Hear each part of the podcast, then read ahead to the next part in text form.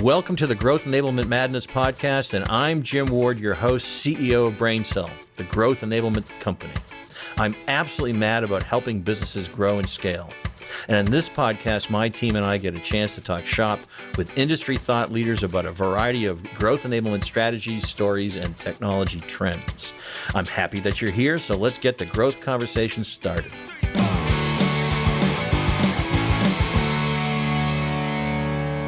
Hello, everybody. This is Jim Ward. I'm president of the BrainCell. We're a growth enablement company, and we're happy to be back uh, on this podcast. And uh, we've got a fantastic guest with us today. His name is Richard Perez, and he's with Apax Partners, private equity firm. Hey, Richard, how are you? Hey, Jim. I'm doing very well. Doing very well. Thanks. Thanks for having me on. Oh, I've been looking forward to this. And of course, we've worked together and we have a lot of fun working on projects. So, can you tell me a little bit about your background, Richard, so the folks know a little bit about who you are, where you've come from? Sure. Personal background I am a native Texan, grew up in a pretty rural part of Texas outside of Amarillo, Texas. So, if you know that town, then you know it's a, a pretty remote part of the world, but great people friendly folks and went to a small university there in the Texas Panhandle at one point was thinking about getting into politics, and I'm very, very glad that uh, I didn't. And I ended up joining a firm called the Corporate Executive Board probably 22 years ago, which was a high growth research consulting company that um, shared best practices with various functional executives, so CFOs, heads of strategy, heads of sales and marketing, and on down the line where we were growing rapidly at one point, I think 25% quarter over quarter. So just crazy growth.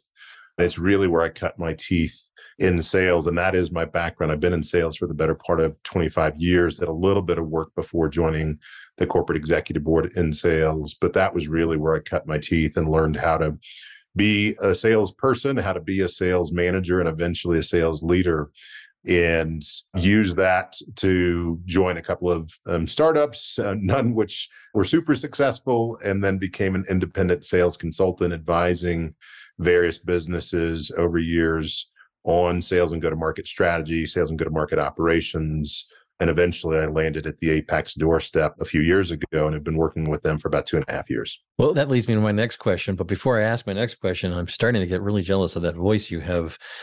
yeah, you're going to put me out of business. I like to say, Jim, I've, I've got a, a, pretty decent voice, but I've got a face for radio. Well, I don't know about that. I don't know about that. Richard, um, do you have a podcast? I do not. I do not. You should consider it. It's a, uh, yeah. I'll, I'll, take, I'll take any suggestions you guys have for sure. And actually, that, that voice would go well with politics. Uh, it's strong and uh, so maybe you just get votes votes in the voice. So, how, what attracted you to private equity? What landed you on that doorstep? Well, so short answer is a good friend and colleague of mine named Jamie Fuller, who I worked with at CEB many many years ago. And boy, if you ever want to know what a highly successful, really competent and capable salesperson is, go look her up and talk to her she was doing a similar role to what I am doing now. And she pulled me in when I was an independent consultant to support her because she had a lot of demand from the portfolio for sales and go to market work. And so I came in and started supporting some of our portfolio companies. And several months into it, she reached out and said, Hey, I'm actually leaving this role. I'm going inside the portfolio to lead a sales team for one of our portcos. And I think they're going to talk to you about doing this full time. And they did and I, I, spoke with Seth Brody, who leads our operating group, which we call the Operational Excellence Practice, the OEP. And it was an easy decision to join this group. Um, first of all, the team that Seth has built is full of really, really competent people. I think there are 28 of us. All of us are former operators who've been in seat doing the the work that we now support the portfolio on. And every one of them, we have to go through this pretty detailed assessment to, to join the OEP. And the common thread among all of us is that we are all hardwired to want to make a difference, to want to have an impact. And that's the kind of team that I want to be on. And I, I discovered that pretty early on. And so it was an easy decision to say yes to that group. It was an easy decision to say yes to Apax because I learned that the deal teams are highly collaborative and they want to work with the OEP and then when I think about the overall firm, the firm has a set of core values. I think it's four values that, that the firm focuses on, but there were two in particular that really resonated with me. One is that we choose right over easy, and two is that we believe in learning, adapting, and growing. And both of those are central to my own personal values. So when I learned that about Apax, it was a pretty easy decision to to join an incredible team with highly competent and capable deal teams and core values that really resonated with me. That's a good reason for joining because, uh, and plus the the noble purpose of actually really helping. I think that's very important. That's our uh, core as well. It's a core value of ours.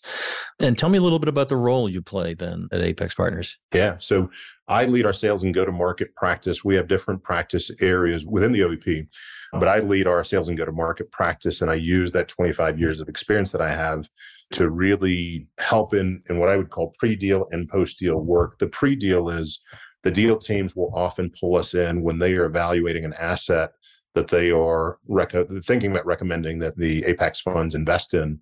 And I get involved to assess the sales and go to market capabilities of those organizations to see are there significant risks that we should think about? Is this a good to great story? And if, if we are going to try and make it great, what are the investments that we're going to need from a people, process, and technology perspective to ensure that we can grow and scale those organizations? And then that's the second part of what I do is I get involved in the value creation post deal. So we look for ways to capitalize on the, the deal thesis that our deal teams have and ensure that we're driving the growth that we want to see and that the, the founders or the leaders of the, those organizations that we're investing in want to see our deal teams are exceptional at finding really great assets who are doing really well and growing, but we think we can grow even faster. And so I get involved in supporting that. I've got an individual on my team, Chloe, who is a RevOps expert who helps with a lot of um, that value creation work on the sales operations or revenue operations side. So that's what we do is look at uh, everything from strategy to operations to technology and process to go try and, and deliver that value creation work that we or that value creation that we all want to achieve. So you know we're very much aligned with that growth and scale, which is why we call ourselves a growth enablement company. Your perspective as an investor, so to speak, not you personally as the investor, but the partnership group, has the same. It sounds like uh, with helping the investment and the companies grow what do you and Apax focus on in terms of helping newly acquired companies grow and scale? What is your focus? Yeah, so I, you know, I wouldn't be able to speak on behalf of the deal teams, mostly because they all look at, at different things, and really we sort of leave the, you know, what is it that Apax focuses on to our communications team. So I'll, I'll defer to them. I can tell you what I look at when the deal teams bring me in.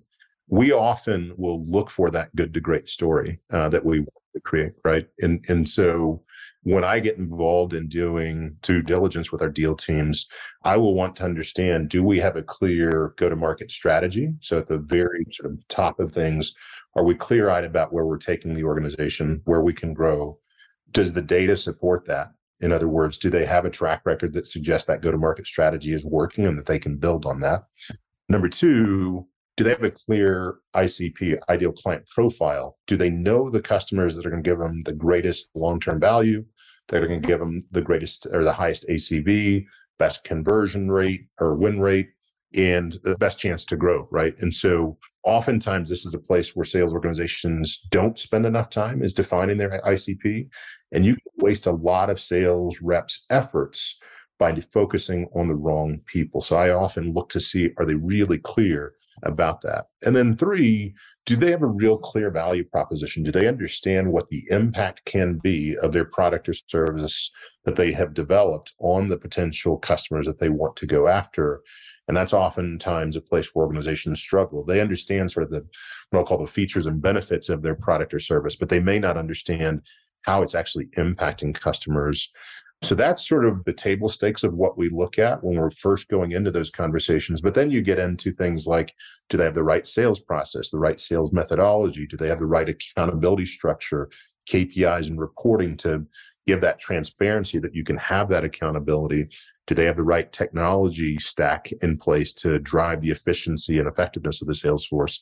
So there are several things that we look at and then when we come out of diligence, we say, look, they're the three, here are the three or four things they're really good at. But to get that good to great story, here are the five things that we need to go focus on to enable the growth and scalability that we all think we can get to. That's really great information. And for the listeners out there, all of that is applicable to even folks who are not being invested in, or all those are very important parts of looking at your own company.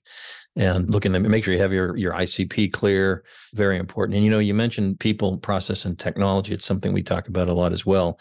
As you know we do something called blueprinting here which uh, focuses a lot first on that people and process before technology sometimes. Can, can you talk to that a little bit? Do you do the same? Is that align with your thinking? Very much so. So, my general philosophy is that technology is an enabler for growth, right? It does not actually necessarily fuel growth.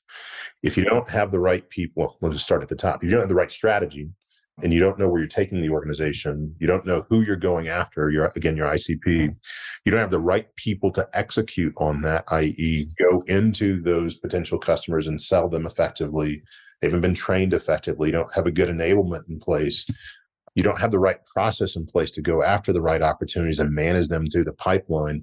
If all those things aren't in place, technology is not going to do much for you. And so I fundamentally believe you have to have the right strategy and people and process in place before technology is ever going to make a difference. And we see this, you know, we've, we've seen it several times inside of our portfolio companies where we've made investments either pre deal or sometimes post deal in technology that really isn't getting things done. And then I, I will work with the head of sales or the CRO to spot why that's happening and then work with them on the people, the process, the accountability to make sure that we get those things right in order to extract the value of those technology investments that we're making. Always music to my ears because having done this for now almost 30 years and seeing a number of failures in the marketplace where people thought that technology was the savior.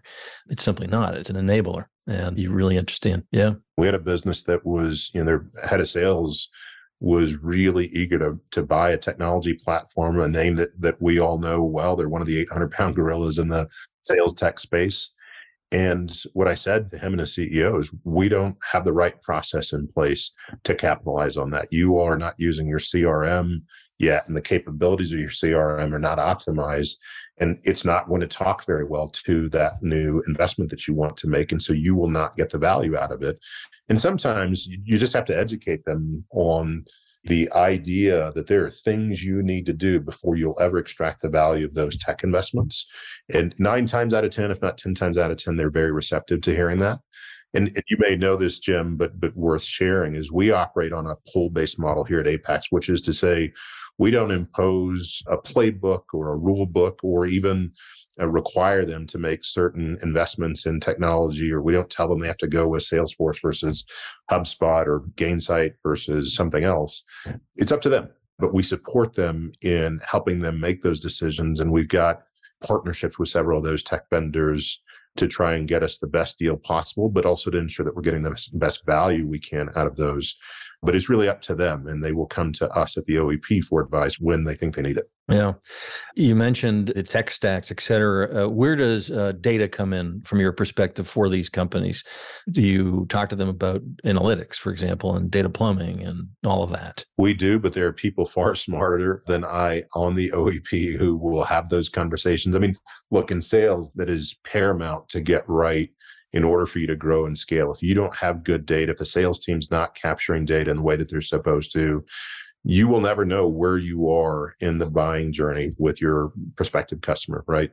And so you have to build that accountability in place with your sales team to make sure that you're capturing the right data throughout the sales process. And there's some great technology solutions out there that help make that easier for the sales team for sure, but you have to build the expectation that that needs to happen. Having said that, I don't have to tell you the business you're in. You know, you know better than I. Data comes in many different formats and many, from many different places, and so my visibility is in the sales and go to market space and what the sales team captures, what the customer success team captures about prospects or customers. But there's a lot more data out there that, again, people far smarter than I will focus on to say, do we have the best capabilities to capture that data, to understand that data, to interpret that data? And they will get involved to help our portfolio companies to understand whether or not their data is optimized, whether or not their data is captured in the right structure, in the with the right tools, and then how do you pull those different sources of data together to ensure that you've got the right visibility into the health of the business and the health of your customer base and whether or not you are going to look at a good year from a renewal perspective or not. So we rely on those people again on the OEP who are far smarter than I am to to make sure that we are we're in a good position when it comes to data and that we have the right solutions in place to enable our growth. Well, it's all about mastery, right? So um, you have your mastery, and the OEP guys are mastery at their data concepts. Um, but you know, I, I, this is a little bit of a left turn.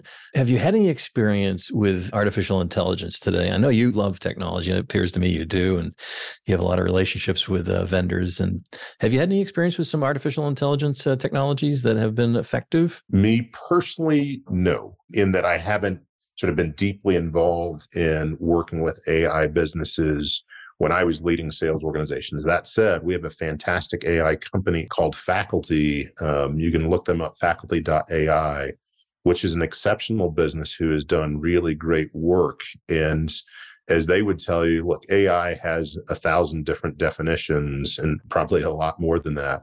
And they've got a great story about the impact that they had on the, the UK during COVID and were instrumental in helping inform decisions that the UK government was making about COVID policy, you can go to their website and get the story there. And they probably saved, most certainly saved a lot of lives in the UK with their AI capabilities and some of the decisions that they enabled.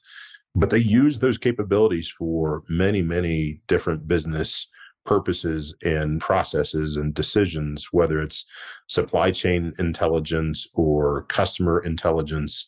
So that is a, an exceptional organization and it is probably where I'm learning the most about AI is through that team. I'll take a look at that. And by the way, I want to let, folks know that if you want to take a look at the website of Apax, it's apax.com. I think that have that right, apax.com.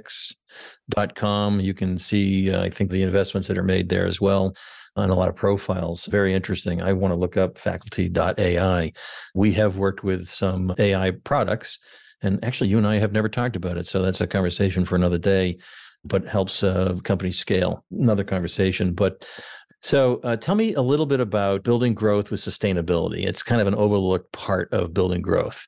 How do you create sustainable growth within your the companies that you're working with? Well, you know, not to be redundant, Jim, but I mean, it does start with a lot of the foundational things that I talked about earlier, right? Is in order to build really sustainable growth, that foundation of the commercial organization and certainly the broader business needs to be in place from a commercial organization is it is the building blocks from my perspective or do we have the right strategy? And is that strategy informed by data and information that tells us where we have the best chance to win?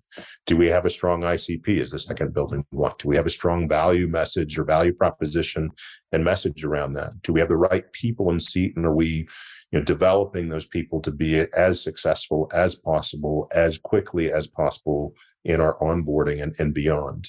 Do we have the right sales process in place, the right technology investments to allow us to drive or maximize efficiency and effectiveness of the sales organization? So those are some of the basic building blocks that I think are important to to building and scaling an organization. But I want to take a, a bit of a left turn myself in that there are things that I think commercial organizations need to do, particularly as we look at potential economic headwinds. And I'm not an economist and I'm not smart enough to to tell you where things are going to land, but it's it's apparent to I think almost anyone who is paying attention that we are likely and may already be facing some economic headwinds that are challenging businesses and and I suspect our, our businesses are no different, though I, I wouldn't be able to speak to them. There are things that you have to do in this environment as a sales leader to ensure that your team is prepared for what could be sort of choppy waters in front of us to, to mix my metaphors.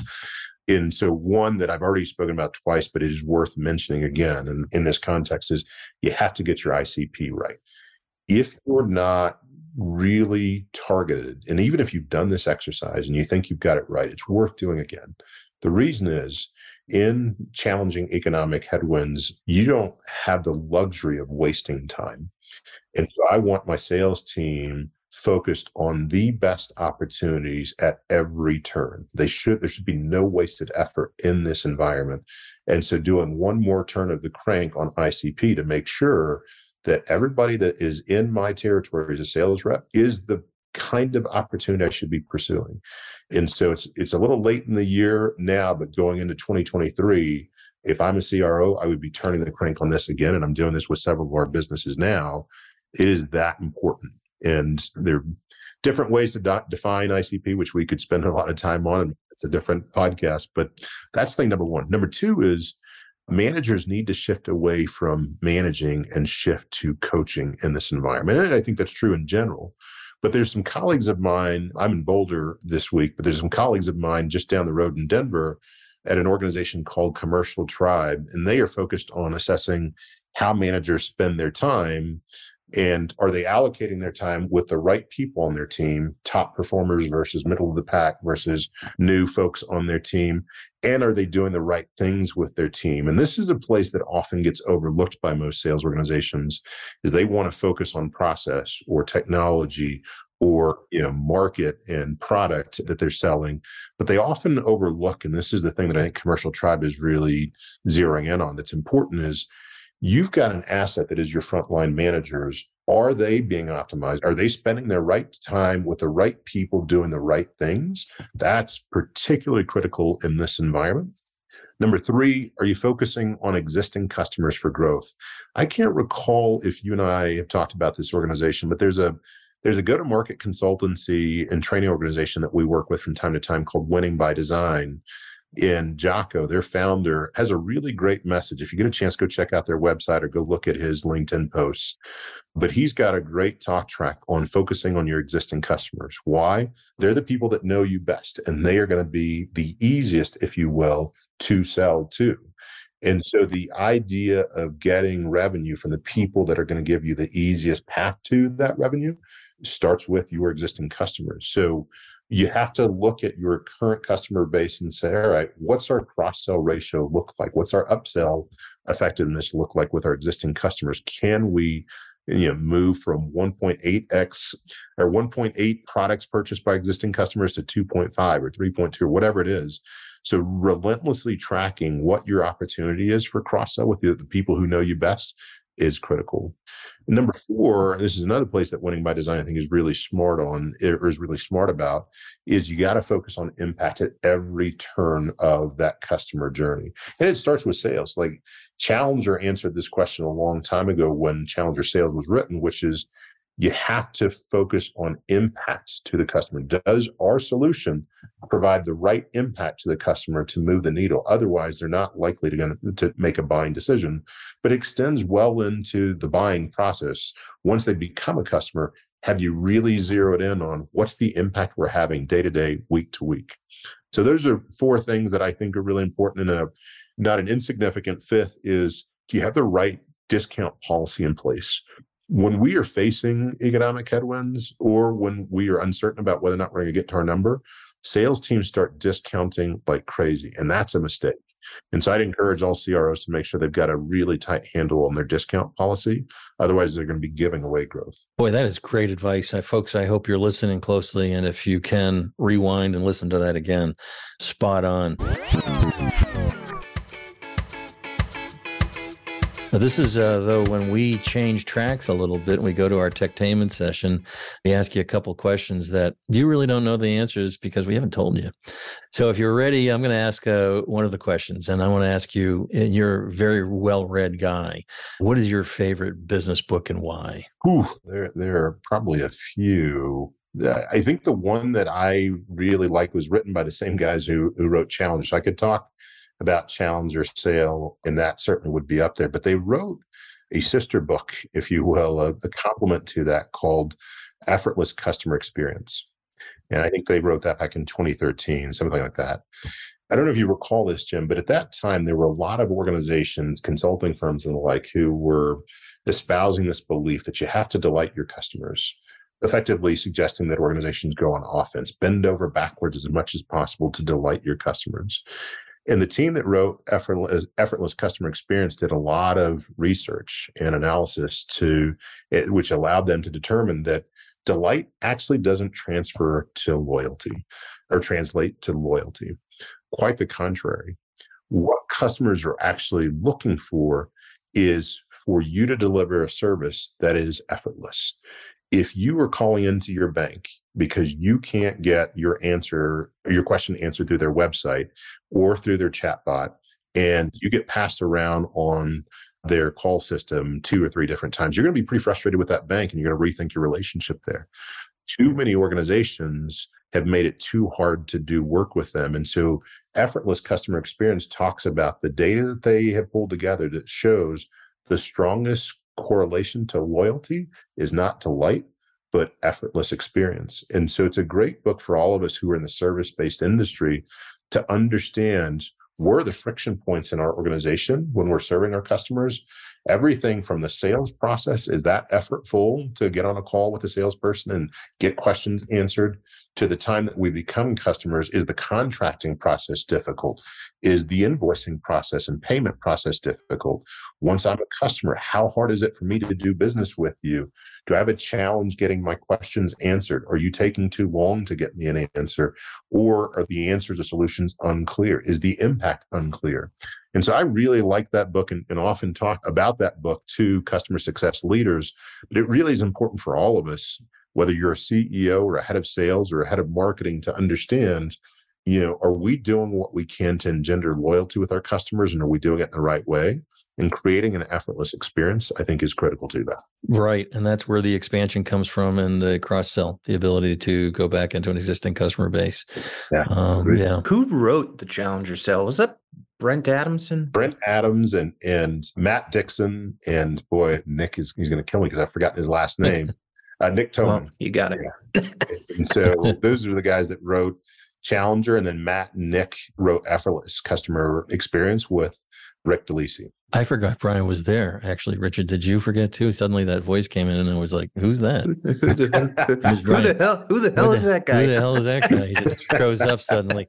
The security in this place is impeccable, by the way. I got one curveball question too, Jim, if you don't mind. Go, go, ahead. You just showed up to the podcast, so go yeah, ahead and ask you know, question. I, I just came out of left field. Yeah, Richard, when it comes to if you could do anything and be guaranteed success, no matter what it is, what would you do and why? Ooh, start a charter fishing boat business somewhere in the Bahamas? No, I don't know. It's a good question. Well, you're an Bubba, outdoors, like you're an outdoor Gump? guy, so yeah. I'm an outdoor guy, and and you know I'm spending the week in Boulder for to celebrate a, a, friend's 60th birthday this weekend. But I came here because I wanted to get some time outdoors. I did a, a hike early this morning in a mountain just just a few blocks from where I'm staying. I really enjoy fishing. I enjoy hiking, boating anything outdoors is music to my ears, as, as it were. What would I do? You know, I was guaranteed success. You know, for a long time, Jim, to be honest, I wanted to start a barbecue restaurant. Really? Because I'm from Texas, right? Yeah, I yeah, lived in yeah. Austin, what I believe to be the sort of barbecue capital of the world. I think people in, in Tennessee and Kansas City and, and North Carolina might disagree with me, but for a long time, I really wanted to start a barbecue business. And so that that's still sort of percolating in, in the back of my head, but I don't know that I'll ever do it. Well, you'd want to be guaranteed success if you did, right? So right. Yeah, there you go. Yeah, definitely. Hey, that's Richard Perez of Apax Partners. Uh, remember, the website is apax.com, A-P-A-X.com.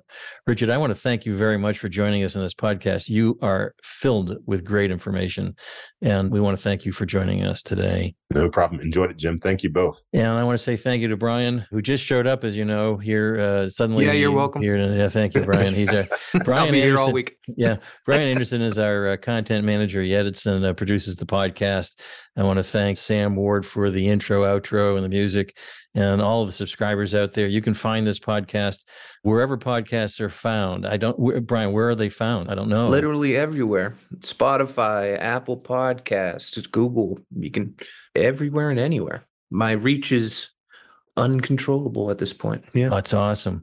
Well, hey, again, thank you, Richard, and all the best in your endeavors that you're going through because we love working with you and we will see you soon. Thanks, folks. Uh, remember, this is the Growth Enablement Madness podcast because we're mad about growth and scale. This is Jim Ward. I'm CEO of BrainCell. See you later.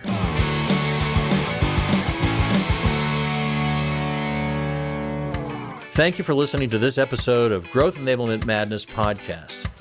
I also want to thank Divinio Podcast for this episode's production and distribution.